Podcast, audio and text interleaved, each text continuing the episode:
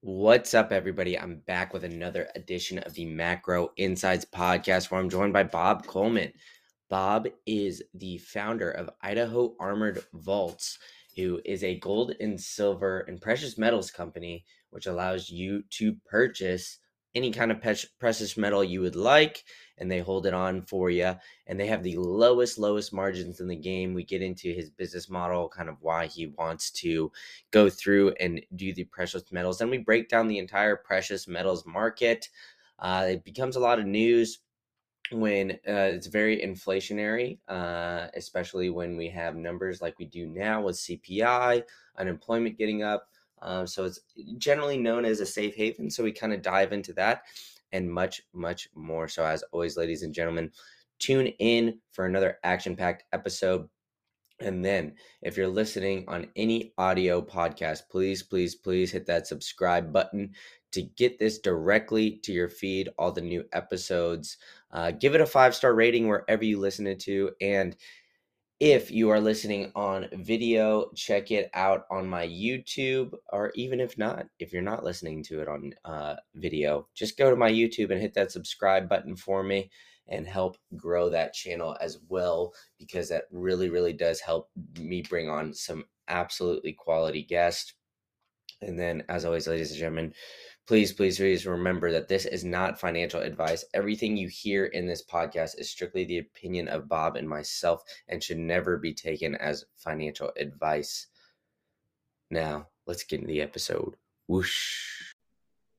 What's up, everybody? I'm back with another edition of the Macro Insights podcast. And for those listening on any audio or video, Feel free to hit that subscribe button to get the next Macro Insights podcast directly to your feed. Give it a five star rating. If you're listening on Podcasting 2.0 apps such as Fountain, give it a boost.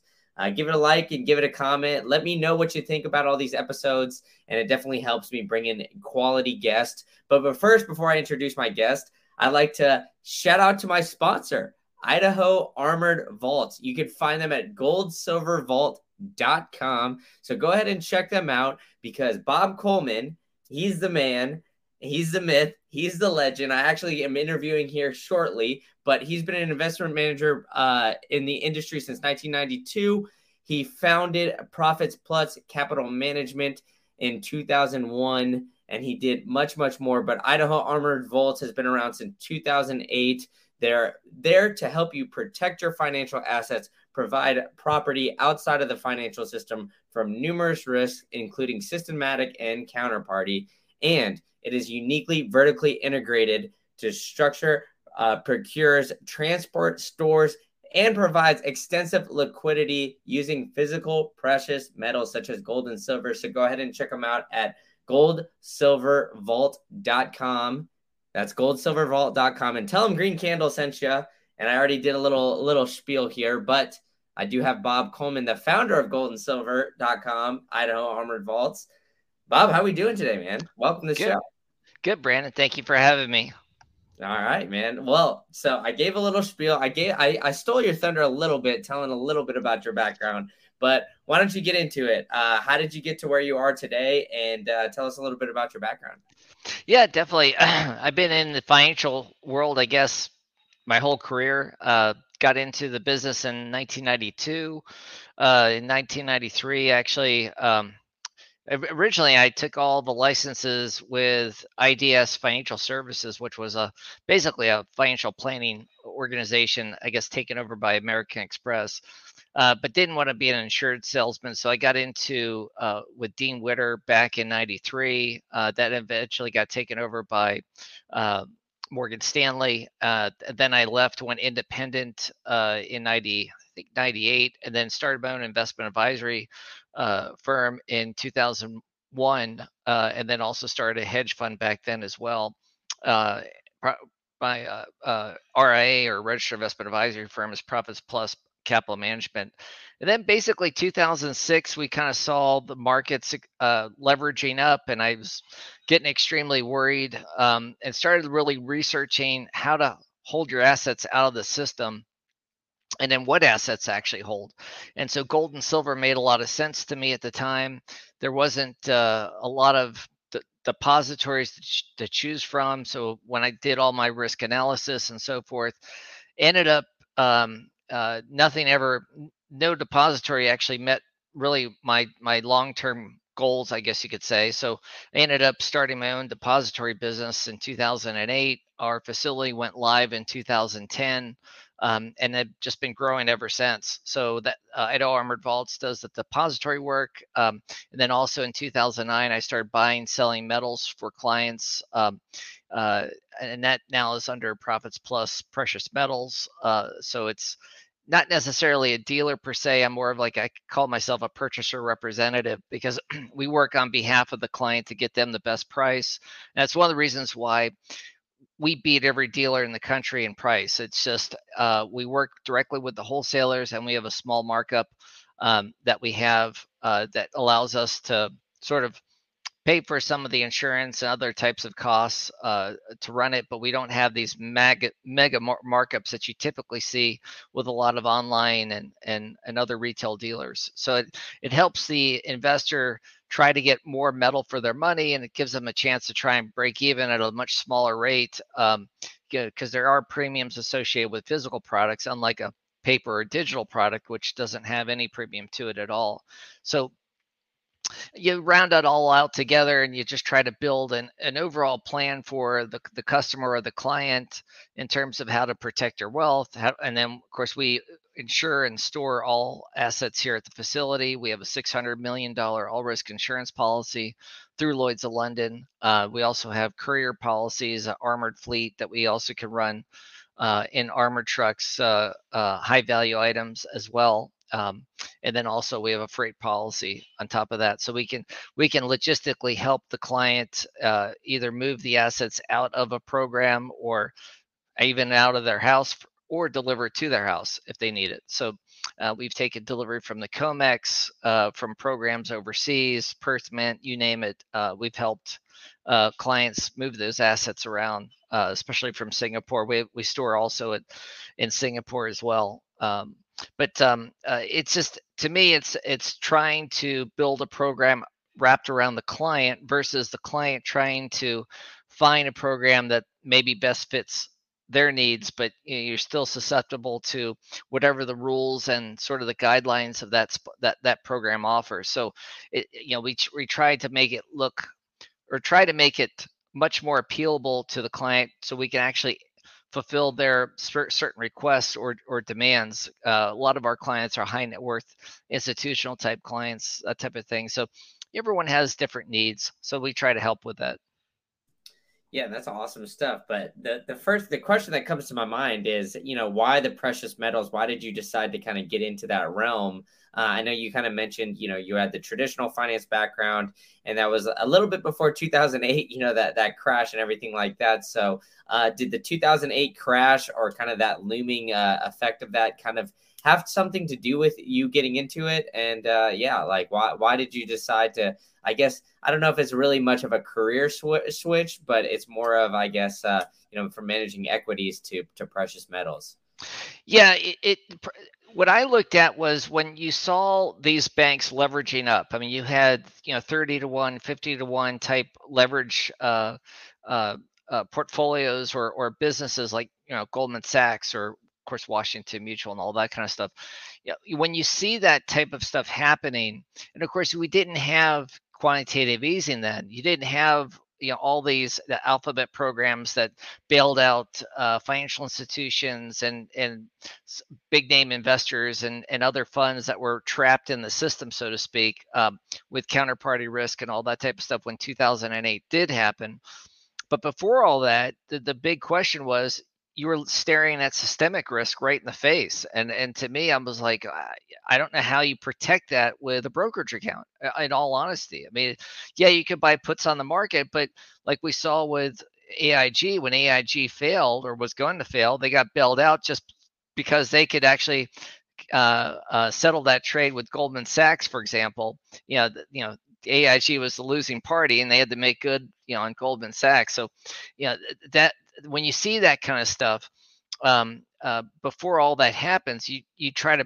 plan the best you can. Of course, crypto wasn't around, Bitcoin was around, anything like that. So, and and the metals had five thousand years of history. So you had you had a defined asset that had um, tr- tradition, history. It had uh, you know, already a network effect, so to speak. Um, so you weren't recreating the wheel. Uh, you keep it simple, uh, basically. And so uh, when that happened uh, in 2008, obviously that was the right call.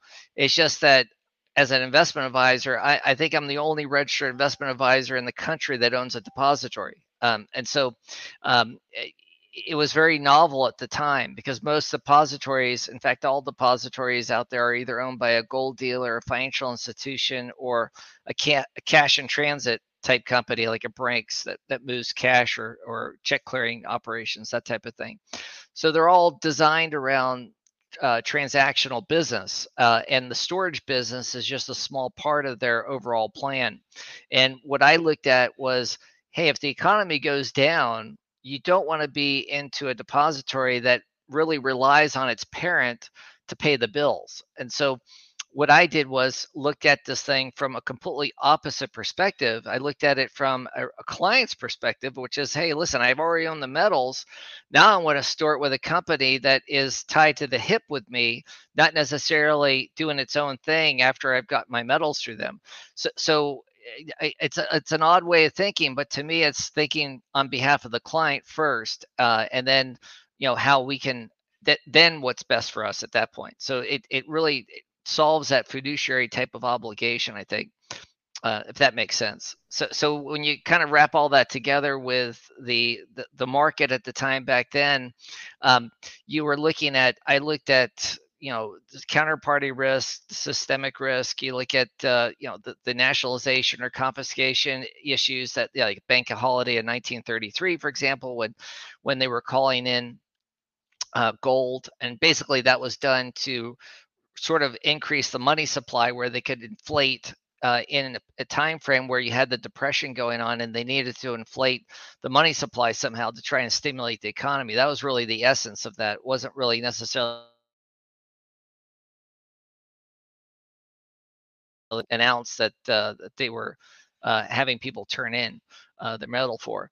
Um, but you look at you know you I looked at uh, multi authenticity risk, you know, making sure you can get the metals uh, and then that the the facility itself doesn't have any type of obligation to somebody else doesn't do leasing doesn't do loans uh, you know can't touch the client's metal uh, in case they you know whether they have to default on a transaction or or choose a defaulting on a transaction versus hey listen i could take it out of this box for a moment and put it right back um, i didn't want to have any of that obligation. And so i ended up sometimes when you got to do it right you got to do it yourself. And that's basically what i did yeah, that's great stuff. And it, it is kind of interesting because, yeah, like you said, there was no Bitcoin at that time, or, you know, it was just kind of being, I, I don't know, quote unquote invented, however you want to describe it. Um, but so, so gold, the, the, the flock to gold kind of make, made sense, right? Because like, you know, the, the, that was kind of the way that they got out of the 2008 bubble was, you know, essentially just money printing. And then they found out like, hey, we can just do this to get out of any uh, potential crash and that's where kind of where we're at right now. But um, yeah, so like have you kind of seen i guess more of a flock towards um you know i mean i guess I, I don't know if you can go into like the full disclosure on how the business is doing but have you seen you know i guess more of a flock towards um you know the precious metals right now because we're seeing you know a giant you know, inflationary push when it seemed like the narrative was kind of uh you know, at, at, some point, like, you know, gold wasn't doing super well in the two, 2020, like 2021 ish time. And now it seems to be doing a little bit better. Um, so, you know, are, are, you seeing more of, a, I guess, a push towards it now? Um, and why do you think there wasn't, I guess, the initial push towards it when, you know, the excessive money printing was going on initially? Yeah. Um, th- since 2000, well, if you want to go backwards a little bit in time, 2008, 2009. Um, well, we lost you there for a second, but uh, to, to get you back, basically, I was asking, you know, what do you think, I guess, you know, when you started this in all in 2008, you know, it seemed like 2020 was kind of a similar time where we were going through QE, a lot of money printing, but the narrative around gold was it was pretty stagnant from 2020 to 2021 ish time, and it seems to be doing better now. Um, as far as like the price to dollar, the exchange rate, whatever you want to kind of use that term. Um, so, you know, why do you think that it was kind of stagnant when it seemed like, you know, inflation was almost imminent with uh, the massive amounts of money printing that we saw, you know, kind of similar to the 2008 9 time? And, uh, you know, why is it, I guess, just kind of, why was it kind of, I guess, a delayed reaction to start doing a little bit better than it is now? Yeah. Going back to, um, you know, to 2008 timeframe, when you had the, the big meltdown in the markets, gold at the time then was used as a source of liquidity. And and gold tends to do that. It, you know, it's a it's first a safe haven but at some point it's used for liquidity because a lot of money managers and so forth don't want to just sell all their equities or their fixed income. They'd rather just sell the asset that doesn't have any uh, interest or dividend attached to it, which typically would be gold. I mean, it's used sometimes as a hedge or as a non-correlated asset. So it's common to be liquidated um, when you know portfolio manager is trying to save the rest of his book, so to speak. Um, doesn't mean it's right, but and and you have to go back in time a little bit because in 2008 the uh, futures markets and the leverage that was involved with precious metals was a lot greater than it was today. So uh, you had a lot bigger swings in the market on the paper side um, that tended to influence the physical market. Uh, uh, and which is kind of an interesting thing because I think the gold and silver market are one of the few markets where, you know, the physical market is really dominated by the paper action um, or structured products and that type of thing. So walking into 2020, when you had the March meltdown uh, scenario, uh, gold actually held up well to a certain point, but when uh, eventually everything just gave way, like the you know the levee broke, so to speak. Uh, it just started taking everything down with it. So silver went from like 16, 17 down to like 12 bucks, and gold took a beating, went down a couple hundred dollars. Um, uh, but when the Fed then kicked in, um, uh, you have this sort of, um, you know, the other side of the equation is the money printing, the the the reaction to that, and the reaction to currency debasement, all that kind of stuff. And so there was so much creation of money at that time. You know, obviously it started lifting everything back up, and and and gold actually did rather well. Uh, I think it went to a, a new all-time high uh, in 2020 in August of 2020, and then it kind of peaked out at that point. And that's actually the same at the same time the bond market actually topped was around the same time gold actually peaked. Um, and then the commodities themselves actually didn't start doing well until after gold peaked. And a lot of what I looked at at the time in 2020 was gold started to be used as a carrying trade, I guess you could say, to start saying, listen, I think there's I could use gold as as um, one leg of uh, the position, and then I could go long commodities as the other leg. Um, and so as a sort of like a almost like a short gold or sell gold and go long oil or go long you know eggs or whatever it may be that uh, you know because people were expecting the economy to start perking back up because of all the money printing and stimulus and all that type of stuff so gold was sort of a carry trade for that period of time uh, for for the for the next couple years, and then um, it started getting its footing. Obviously, when the Ukraine uh, incident happened, and then you know gold took off again, um, uh, and then you know it's been a sort of a rocky road because then the Fed came in and started cutting rates and so forth, and that that cutting rates, a lot of hedge funds, a lot of portfolio managers went to the playbook of okay, they're going to be I'm sorry, cutting rates, but but quantitative tightening. They started to remove money from from the uh, markets.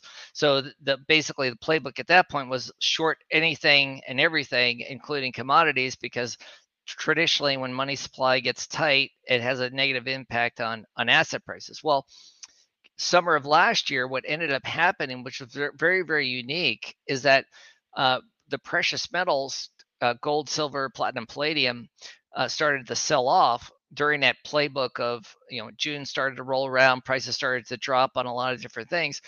Uh, the paper price started diving a lot quicker than the physical price, and so you had this odd oddity with these backwardations where the where the physical price was actually the spot price was actually more expensive than the the near term or lead month futures contract and and that persisted for about three months. You know usually those are very rare occurrences and they only last for maybe a week or two and it doesn't happen in in all four precious metals at once and in fact it doesn't happen in gold very much at all because gold is traditionally um, uh, you know it has some degree of financing to it or some type of um, collateralization to it so that it it you know there is some interest rate associated with gold but but but the um, when all that started happening india jumped into the picture and said listen if you're going to take silver down to below 21 we're just going to sit there and start buying everything that's not nailed down and it, and, and they started doing that and so it, western investors were selling things off and you had portfolio managers and ctas you know commodity trading advisors that were net going net short metals and net short silver back in september in fact they went net short when they hit peak net short was about a day or two off of the actual low uh, in silver itself so um, uh, that it was a paper phenomenon that drove metal prices into the ground. Um, uh, and then uh, once things started to, you know, the physical market started to exert itself, um, uh, the shorts started covering and they couldn't pressure it like they normally could have. And you started to see the metal prices lift and then silver kind of take off into the end of the year.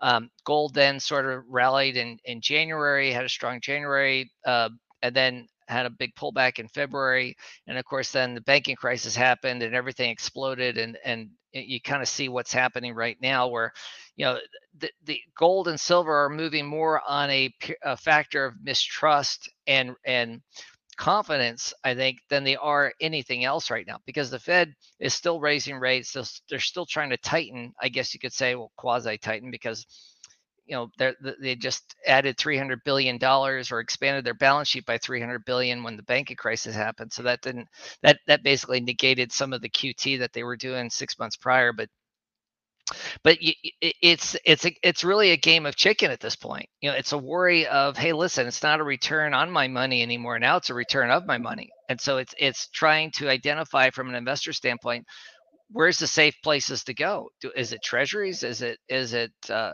you know do I throw it into the stock market? Do I you know do I do I go into private equity or whatever it may be?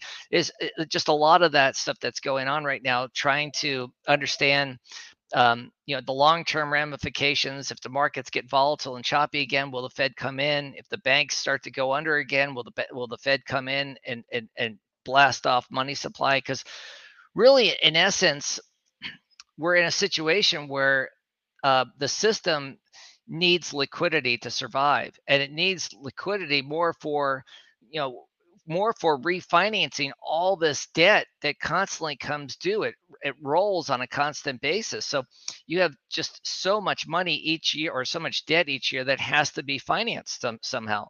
And that's one of the problems that the Fed has right now is is that they're trying to curtail money supply, which is trying to attack inflation, but at the same time they're they're disrupting the natural flow of refinancing and repo activity uh, from the from the bank side, and that's creating some of this uh, you know massive volatility, I guess you could say. So and, so to bring it back to simplicity, I guess with gold and silver, the idea behind buying physical metals is partly saying, listen, the Fed at some point is going to have to increase money supply or increase liquidity if they're ever going to try and get the economy back into gear again, or necess- or, or more so finance the U.S. government deficits that you know right now we've been stuck in this sort of debt limit uh, uh, ceiling situation. You know, if if the debt ceiling limit gets lifted uh, the U.S. government's going to come to market with more debt. They're going to need to have that finance. Who's going to actually finance that? You know, is it going to come out of the financial markets and basically have a crowding out effect where uh, uh, stocks go down uh, in order to satisfy U.S. Treasury's demand for capital, or is it going to be going back to the days where the, the Fed, you know, the last couple of years when they were doing QE, were was financing 90 plus percent of all the issuances. Um, and so with banks sort of on the ropes, uh, it's harder for the primary dealers to absorb, you know, a, a, a massive wave of, of new treasury uh, issuance uh, without the help of the Fed. So yeah, you you kind of alluded to it, right? The the banking crisis that we're seeing in here right now, which it seems like is kind of causing a lot of panic in the markets, right? There's a lot of volatility. Um, you know, you saw we saw FRC First Republic Bank uh, kind of crash, and that stock was moving in 40% plus swings in like one day. They even halted trading on it because of how volatile it was being do you think that this is like a positive for for gold? I mean and i know you kind of alluded to it a little bit earlier but you know with gold and silver and whatnot like obviously you guys are, are very insured and um, you know you, you have the history of kind of you know storing and everything like that. But it seems like before you know the banks were kind of the safe haven right? Do you think that it's kind of the narrative is going to kind of switch where you know maybe the safe haven is going to start to be um, you know maybe the precious metals just because of like you know the insurance policies that you kind of laid out earlier and like some of some of those things like the backing that some of these companies um, you know need to have in order to to hold precious metals seems like it's more than than it is uh, for a bank so i don't know if you want to kind of get into the differences there but uh, do you yeah. kind of think that it uh, that that helps in a sense yeah, there's a degree of confidence that you have to have as a depository. Having a Lloyd's of London policy is is critical. Um, Lloyd's is really the only one that that uh, it's a more of a marketplace, but it's really um, it, it's a marketplace place that brings together a lot of different insurance companies that can take on that type of exposure together versus one insurance company that covers the entire facility. No, but no one insurance company would take that kind of exposure so so it, it helps to having that you know it, it there's a degree of sort of like almost like a having that Lloyd's policy, there is some ramifications, there's some responsibilities, there's uh, surveys that are done uh, from a security standpoint that gives the lead underwriter uh, assurances that, hey, listen, there is structure to this depository, there's a role and responsibility by staff, and uh, the, you know, the, the, you have the the cameras and the sensors and all that kind of stuff. There, you know, there, it's there, and it's been it's been documented and so forth so that helps bring legitimacy to to a depository. Um, you want to obviously stay away from depositories that don't offer any insurance whatsoever and they say listen it's up to you to get the insurance. That, that's not necessarily the the brightest thing or that could be a red flag uh, you know for the client to look at. Um, from a standpoint of, of safety it is important to understand that the precious metals markets the cash market and depositories are largely unregulated. That there is, it literally is the wild west out there. You have, uh, when it comes to buying precious metals, you really have to, as a consumer, do your due diligence, understand who you're actually buying from, because th- that same gold eagle coin could be 20 different dealers selling it at 20 different prices. And when you go to sell it back, there's what they call a spread between what you buy it for and what you sell it for. And that spread can be rather wide, especially in the silver market. Um, there's a lot of uh, because of that unregulated type of atmosphere, there's a lot of dealers that take a lot of advantage, especially of older uh, clientele um, uh, or retired people uh, that may not understand how the market works and so forth, uh, especially in this day and age where a lot of people have come into this market because of fear, because of worry and concern, um, and not really being an avid precious metals person beforehand, really living in the world of CDs and stocks and bonds. Um, people can get taken advantage of very easily. So it's important to do your due diligence, try and look at, uh, try and read and understand uh, as much as you can. Um, certainly, with clients uh, of ours, they can call in. I can educate them and and give them some pointers and tips of what to look for, what the questions to ask for. In fact, on our website, we have a full array of articles and videos uh, that I've done that, that uh, explains uh, what to look for in a depository, that type of setting. Uh, a lot of the different questions to, to look for, the going concern risk, the different structures that that that depository may be operating under, not just as a deposit depository, but also as a dealer or or as as another type of uh, in, uh, institution or company. Um, that's and and the depository is only a small ancillary business of that. So you have to be careful with, you know, if the economy goes down does it take down the parent company with it? And of course, then you don't want to be in a situation where you're trying to get your metals out uh, of a potential receivership receivership type of issue, like you know we just had with First State Depository going under. Uh, you know, people have been waiting you know six months, nine months to get their metals out, uh, and then the costs associated with trying to get their metals out. So, so it's it's it, there's a lot of um, knowledge, I guess, you have to really understand and, and try to ask a lot of detailed questions on um, ask questions that you know may not be that may be sort of um, uh, in your face type of questions to that depository or to that dealer. Don't be nice about it. You know it's your money. You know, d- demand answers. You know especially if it's you know, uncomfortable questions don't be afraid to ask them because if if the uh, person on the other end of the line doesn't want to answer that question you know that might be a red flag uh, so that that's something to to to, to try and um, you know, it's just like buying a car. You're asking every, you want to kick the tires, you want to understand all the bells and whistles to it. Same thing with our industry. So, um, yeah, that, that's important, um, especially with regard to the markets, how they're acting right now. A lot of people uh, are trying to understand in terms of, hey, listen, as my, as my, you see a lot with high net worth individuals above the $250,000 mark with FDIC protection. You know, they want to maybe put some of this away where, you know, gold and silver doesn't have any counterparty risk to it. When you when it's held directly uh, uh, and it's important to understand what held directly means um, whether you're holding it at your house or you have it with a depository in a segregated environment where you have a direct uh, account or direct relationship with that depository um, you hold it directly. And so therefore um, you don't rely on an intermediary or a third party or a dealer to to uh, settle that trade or or or uh, be the in between party between you and the depository. So so understanding all that makeup uh, is important uh, because what, at the end of the day, while you buy metals, one of the reasons is that it's an insurance policy. It's there uh, as protection in case you know everything else uh, kind of goes to hell in the handbasket, so to speak, or you know what a lot of uh, high net worth individuals are doing now is they're buying metals um, because they're concerned about political risk. They're concerned about future taxation policy or social policy. So you have, for example, the the, the Trump tax cuts back in 2017. Those provisions, those sunset uh, uh, uh, provisions, I guess, are going to come due, or, or you know, the personal tax rates are going to start reverting back to the 2017 tax rates. So, so personal income taxes are going to start rising again in 2025. So, uh, a lot of people are saying, listen, at some point, you know, maybe the best thing is to have it in a bearer asset form. So, from an estate planning perspective, or from a standpoint of, I don't know what the world's going to look like two or three years from now. At least I know I have an asset that's lasted through you know centuries and empires and civilizations and it's still around um, and so it's uh, you know it, it's just you know sometimes human behavior or human nature is to you know what you can hold in your hand is what you can trust.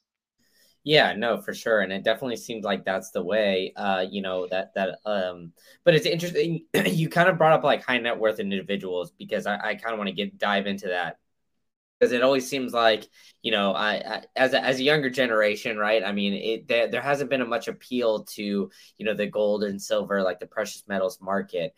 Um so what are you kind of i guess doing to to help like appeal to that kind of market? And um, you know why do you think that uh, you know obviously it's not financial advice or anything like that but you know for somebody that's a little bit younger where you're seeing a lot of inflation like what what is uh, i guess the appeal to the metals that you think that you know everybody should probably allocate some portion of their portfolio to?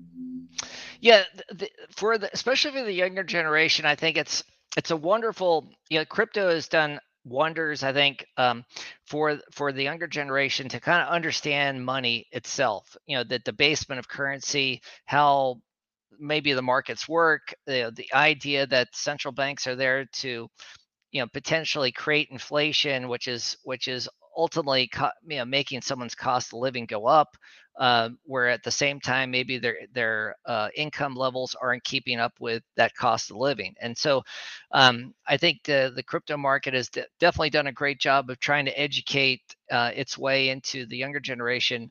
Um, the metals are an interesting uh, asset class because it's has stood the test of time. I mean, it's been around uh, for 5,000 years. So for for the, basically someone to say, listen, I, you know, I'm, I mean, I like the smoke and mirrors of technology and, and, and you know, the metals are for all the, the old people. Um, maybe so, but, but, you know, it, you know the, the advantage of gold and silver is one you can pass it down from generation to generation. Uh, it's something you can hold in your hand it's a bearer asset.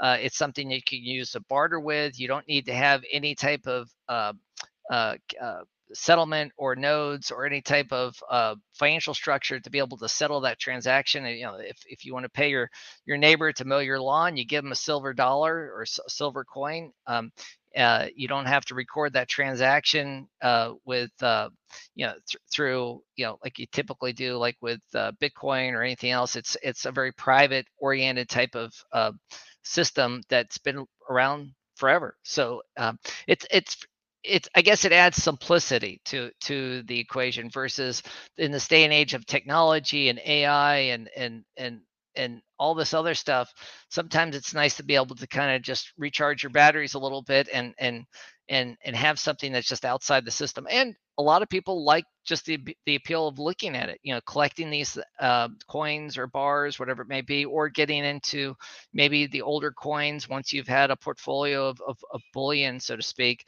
uh, and you wanted to venture out a lot of people tend to see hey listen this is history i'm holding in my hand um, so yeah it's you know, for some, it may be a great appeal to that. Yeah, and, and you know that that makes a lot of sense, right? I mean that that's kind of like the argument, right? It's the original hard money, right? I mean, you you throw a gold coin on your uh, on your desk or on a table or something, you're going to hear it cling a couple times here or there, uh, to say the very least. And yeah, I mean, you, you know, it's been around for quite some time, but um, you know what I think is interesting is that you know it, typically it's been looked at as an inflation hedge. And you know, when we're we're having like massive amounts of inflation right now, and there's you know, it seems like a looming recession. Um, so you know, w- when gold is uh, kind of, I guess, like a flight to safety, um, or some of the other precious metals, like eh, it seems like for me, you know, it's always the narrative is surrounding around gold. Well, you know, is it kind of like I guess I, I don't know, maybe like uh a major growth tech stock like um, you know like an apple or a microsoft or something like that where you know majority of the other stocks kind of follow these these bigger players where it's like you know majority of these other precious metals kind of follow gold. Um, is it something along those lines? Or you know is there a, I guess a scenario where maybe some some other precious metal kind of outperforms gold or outperforms uh, you know the entire i guess precious metal market yeah, you, you had like rhodium, for example, go from a thousand or eight hundred dollars an ounce to I think it was like twenty five, twenty six thousand dollars an ounce. Um, uh, you know, just a few years ago. Yeah, not not too long ago actually. Um, you know, silver is one of the few assets out there that's below its 1980 high. I mean, try and name another metal that is below 1980s highs uh, or below 1980s prices for that matter you know, it's it's been uh, an asset that's uh, there's a lot of nuance that goes on with silver um, you know, in terms of it's you know 70% of for example with silver 70% is a byproduct of, of other mining. So it's not all just primary silver producers uh, that that mine it. So you have you know gold mines copper lead zinc uh, they'll they'll mine as part of that primary metal, they'll mine some silver, and so it, it's sort of a byproduct.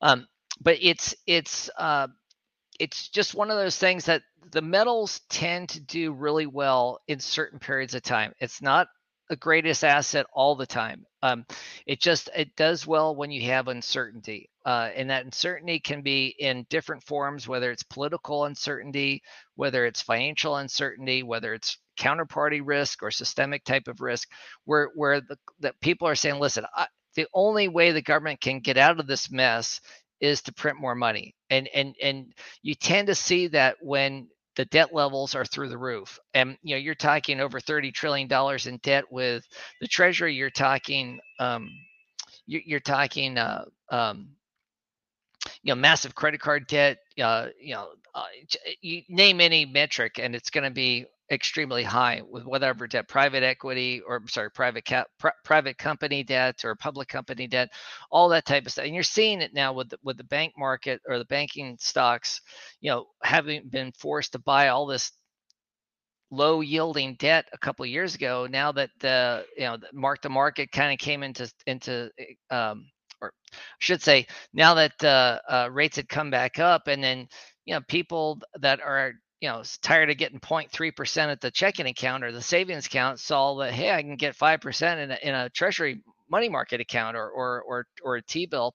You started seeing that migration uh, and that's something that the fed may not have seen coming um, and it's just something very simple like that that starts the uh, you know the ball rolling so to speak uh, rolling downhill and starts to pick up speed and you know the, the problem you have in our markets is we don't always see what's coming down the road. It's impossible to see, uh, you know, the next event or the next geopolitical event, or or or you know, whether Taiwan something happens there, or you know, it, eh, th- those are the types of things that gold and silver tend to be.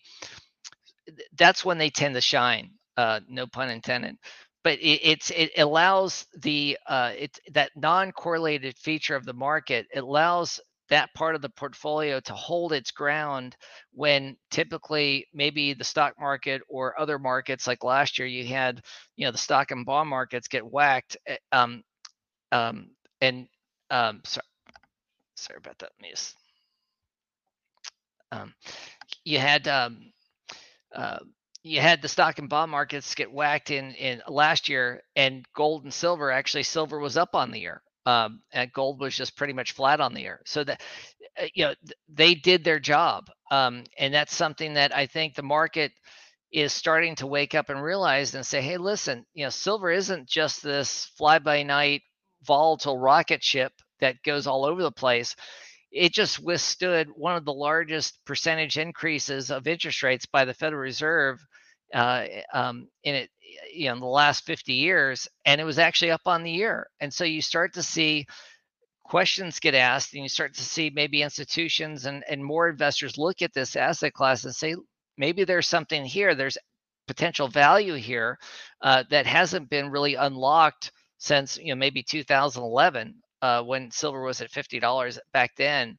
But but the way the the charts look and the way you see the market um, uh, act and you see the structure of the market, there's accumulation that's going on under the surface. You're seeing this, you know, eh, and you just look at India, the, the amount of silver that they bought last year uh, when it broke under 21 was just incredible. And so you have somewhat of a what they call a floor, I think, in the market, um, you know, where other countries are coming in and just saying, listen, we're going to buy everything that's not nailed down. And, and, and that's, again, you have cost of production uh, of silver, especially amongst the primary producers, which is around 20, $21 an ounce. You have, you know, gold's cost of production is between $1,500 and $1,600 an ounce. So there, those tend to be bottoms in the market. Um, uh, and you know, we just saw a big bottom last year in the metals markets, and then it just came roaring off of that off of that low. Especially the market got very very negative, uh, you know, going into the fall, and I think it got negative really because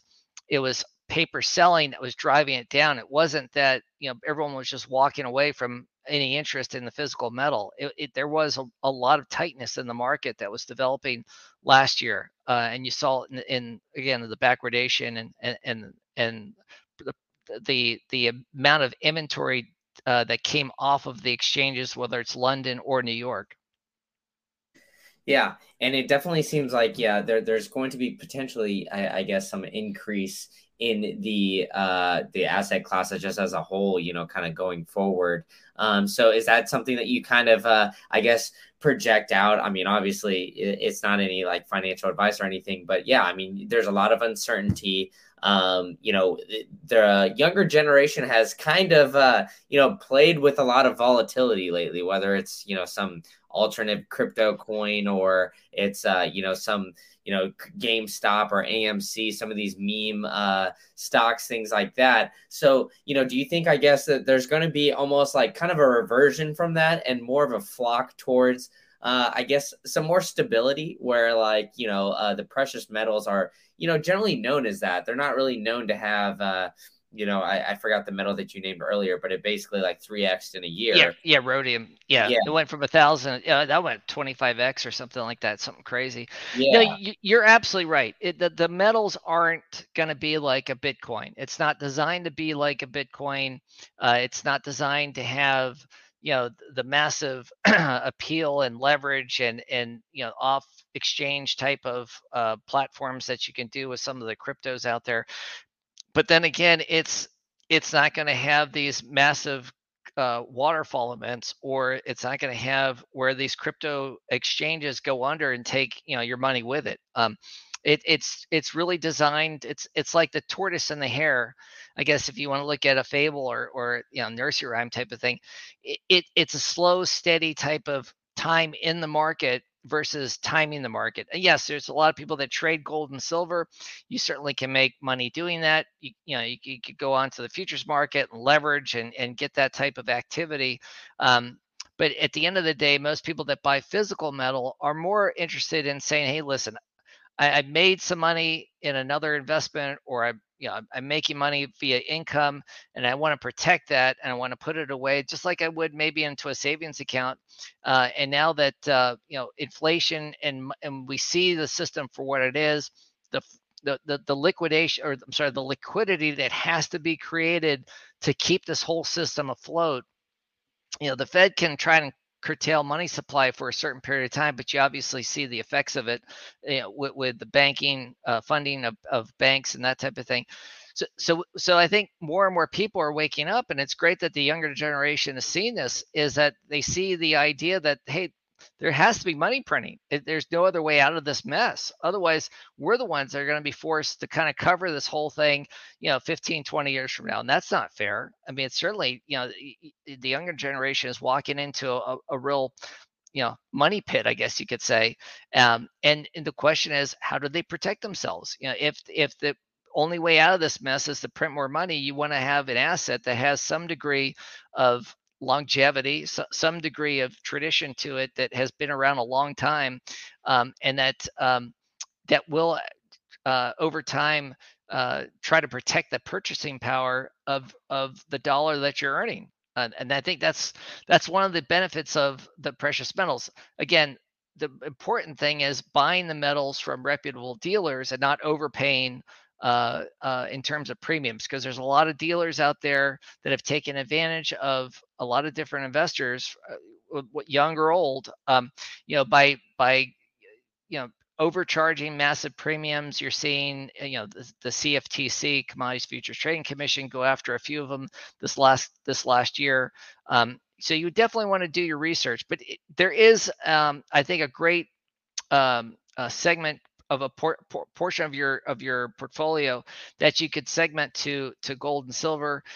Personally, I think silver uh, in uh, just in the hedge fund hedge fund that I manage, I'm just for full disclosure, I'm 70% weighted to silver, 30% weighted to gold. Uh, and the idea behind that is one of them is that the relative valuation of silver relative to gold, I think, is is um, much more uh, I think silver is much more undervalued, and it's rel- you can see that in the gold silver ratio. You know, traditionally of the last 500 years, gold and silver, you know, that ratio has been, you know, 15 to 1, 10 or 15 to 1. Uh, and naturally, silver to gold in the ground, there's about eight ounces to nine ounces of silver for every one ounce of gold in the ground. But why it's at 80 to 1, for example, and it's been there for quite some time, um, it may have a reversion to, of the mean back down toward 30 or 20 to 1. So buying silver now, you could then convert that to maybe gold later and get more ounces of gold for your money. You know, just certain things that you know people can play with a little bit. They can they don't have to just buy a set amount of ounces of, of this or that.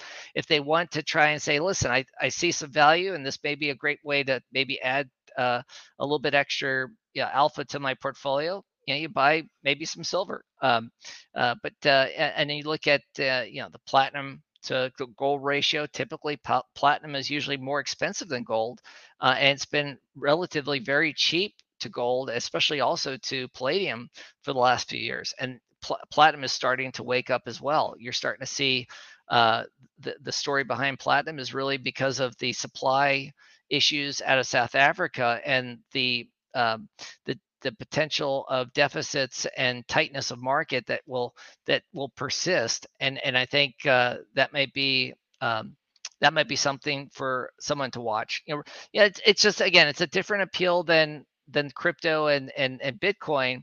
But you know again it's going to have different attributes and it's going to react to the market differently as well Yeah, and I mean it, it's more about like I guess I think like portfolio balance and like structure, right? Like I mean I that's where I kind of can can see this fitting in, right? I mean, you know, uh, when you kind of go through that I guess the personal finance journey, so to speak, like when I was kind of first going through and like learning about you know how to create your wealth and other things like that like there's a big aspect that people talk about as diversification right and part of diversification is to kind of protect you from these difficult times, um, which you know seem to be looming ahead, right? With the Fed raising interest rates, banks failing, all that kind of stuff. So you know, if you go into all into a you know a stock like I don't know, like Tesla, for example, or even like crypto. Yeah, like you don't even have to mention crypto. You can just mention a stock at this point because of how volatile the stock market's been.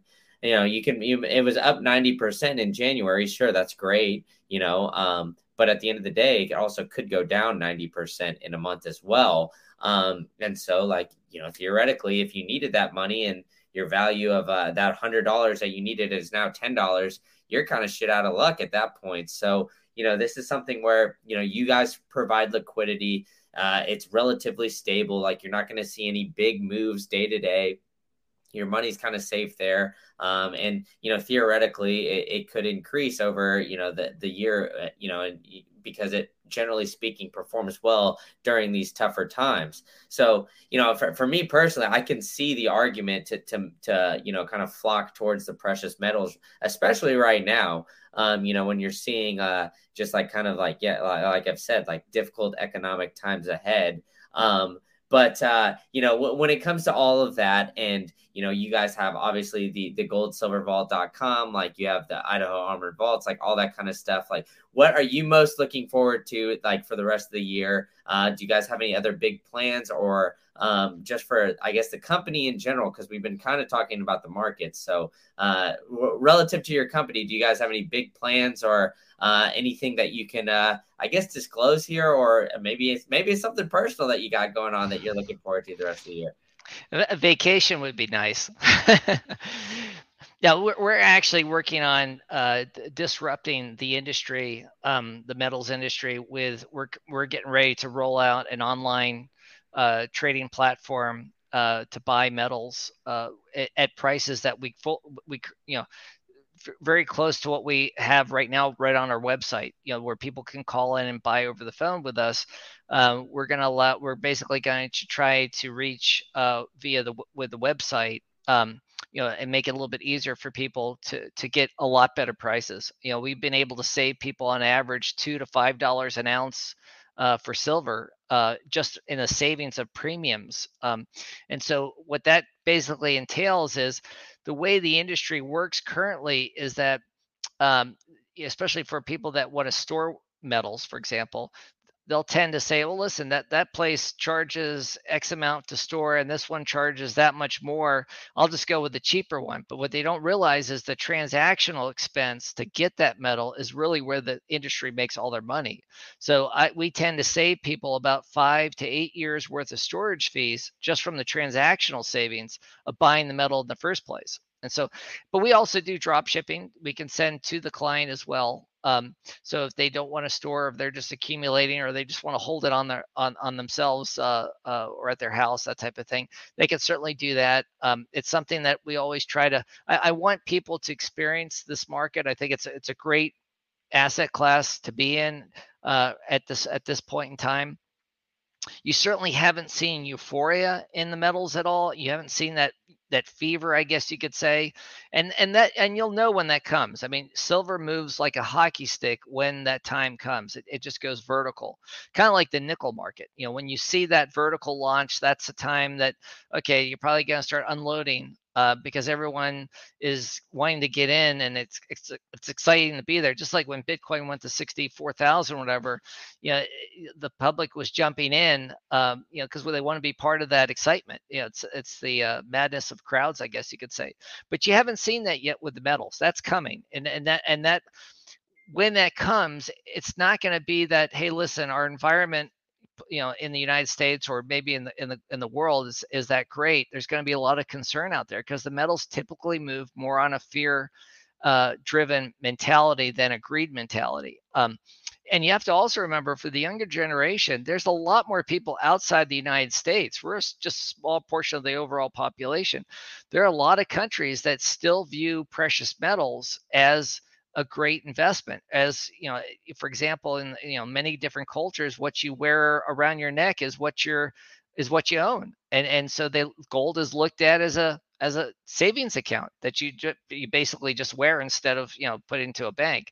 Uh, so you still have a lot of tradition out there that that looks at the metals. Um, maybe a little bit differently than Western investors. So that's something to kind of look at as well. And this is unlike 1980, which was more US centric. Now we're looking at a global financial system that has you know debt piled up to its eyeballs in every country out there. And on top of that, this is the first time in human history that basically we are a completely fiat driven world. There is no currency that's backed by gold anymore. So uh, there is a lot of a lot of debt, a lot of money, fiat money that's just backed by total confidence. There is nothing backing it. So, uh, yeah, again, it's and I think that's one of the beautiful things that you know maybe Bitcoin has kind of brought to the forefront is people understanding, you know, maybe with tech through technology, but understanding at least that hey, listen, the dollar isn't really backed by anything anymore. It was taken off the gold standard in '71 and so forth, uh, and that's when you started to see inflation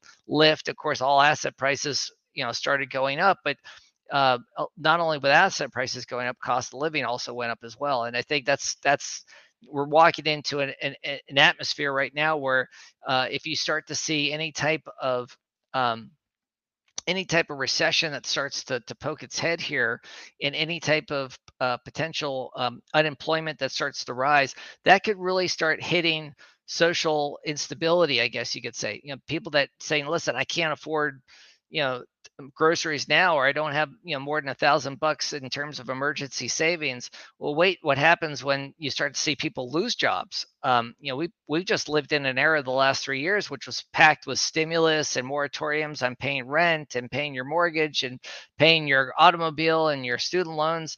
You know imagine now you're being forced to pay all these things at a time when you know the fed is raising rates to try and curb the economy which is in their intention is trying to curb inflation which ends up you know taking you right out of a job.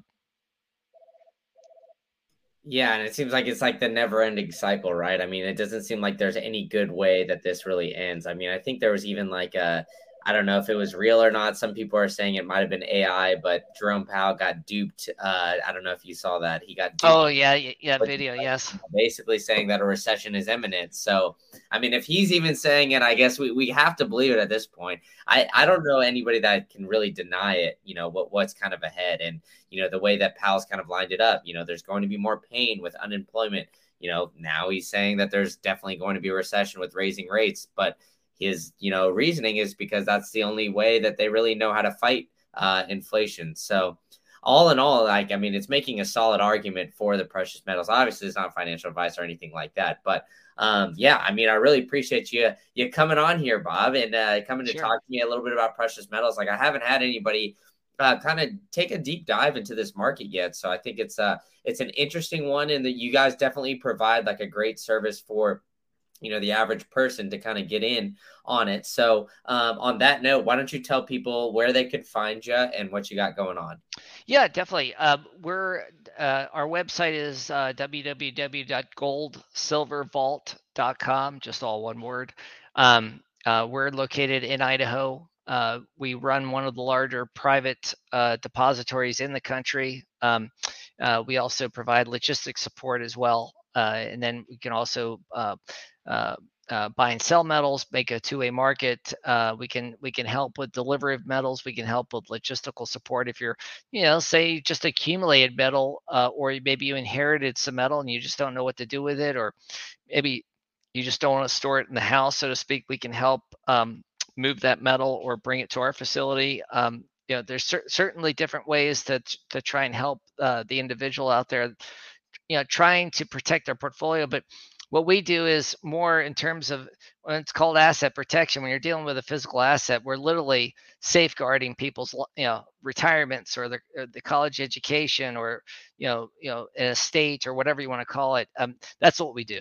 Uh, and i think that's what the metals represent. It's it's it's more than just simply just you know bear bullion or uh, uh, coins or bars. It's it represents you know people's trust uh, in the system or or you know their hard-earned dollars. Uh, and I think that's the way you have to kind of look at just like with any investment out there.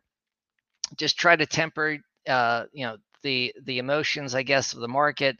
Uh, the the advantage with with owning a physical item, for example, you may be not as tempted to buy and sell as fast uh, because you know you don't. It's a little bit harder to to unload. Uh, so to speak, versus just mouse clicking, you know, a stock or or you know a cryptocurrency or something of that nature. So it it tends to make you focus more on the long term, and I think that's one of the advantages that the metals have. Um, uh, but yeah, it's it's uh, you know from that standpoint, we also I'm also a registered investment advisor uh, as well. So a lot of times I can help clients sort of understand the markets a little bit, understand you know the, the you know especially when it comes to the physical metals, you know how the market's structured, what's affecting the market prices, and you know what players are doing out there. You know, I get into all that kind of stuff.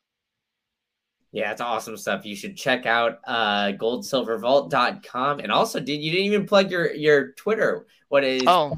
plus ID? Uh, yeah, so I mean, I'll link all that. I mean, you you get on Twitter Spaces, you've come on mine as well. Um, and I'm sure you'll be popping in here uh, in the near future as well. So, um, yeah, overall, great stuff. And uh, Bob, thanks so much for your time, man. Sure, I appreciate it. Thank you again.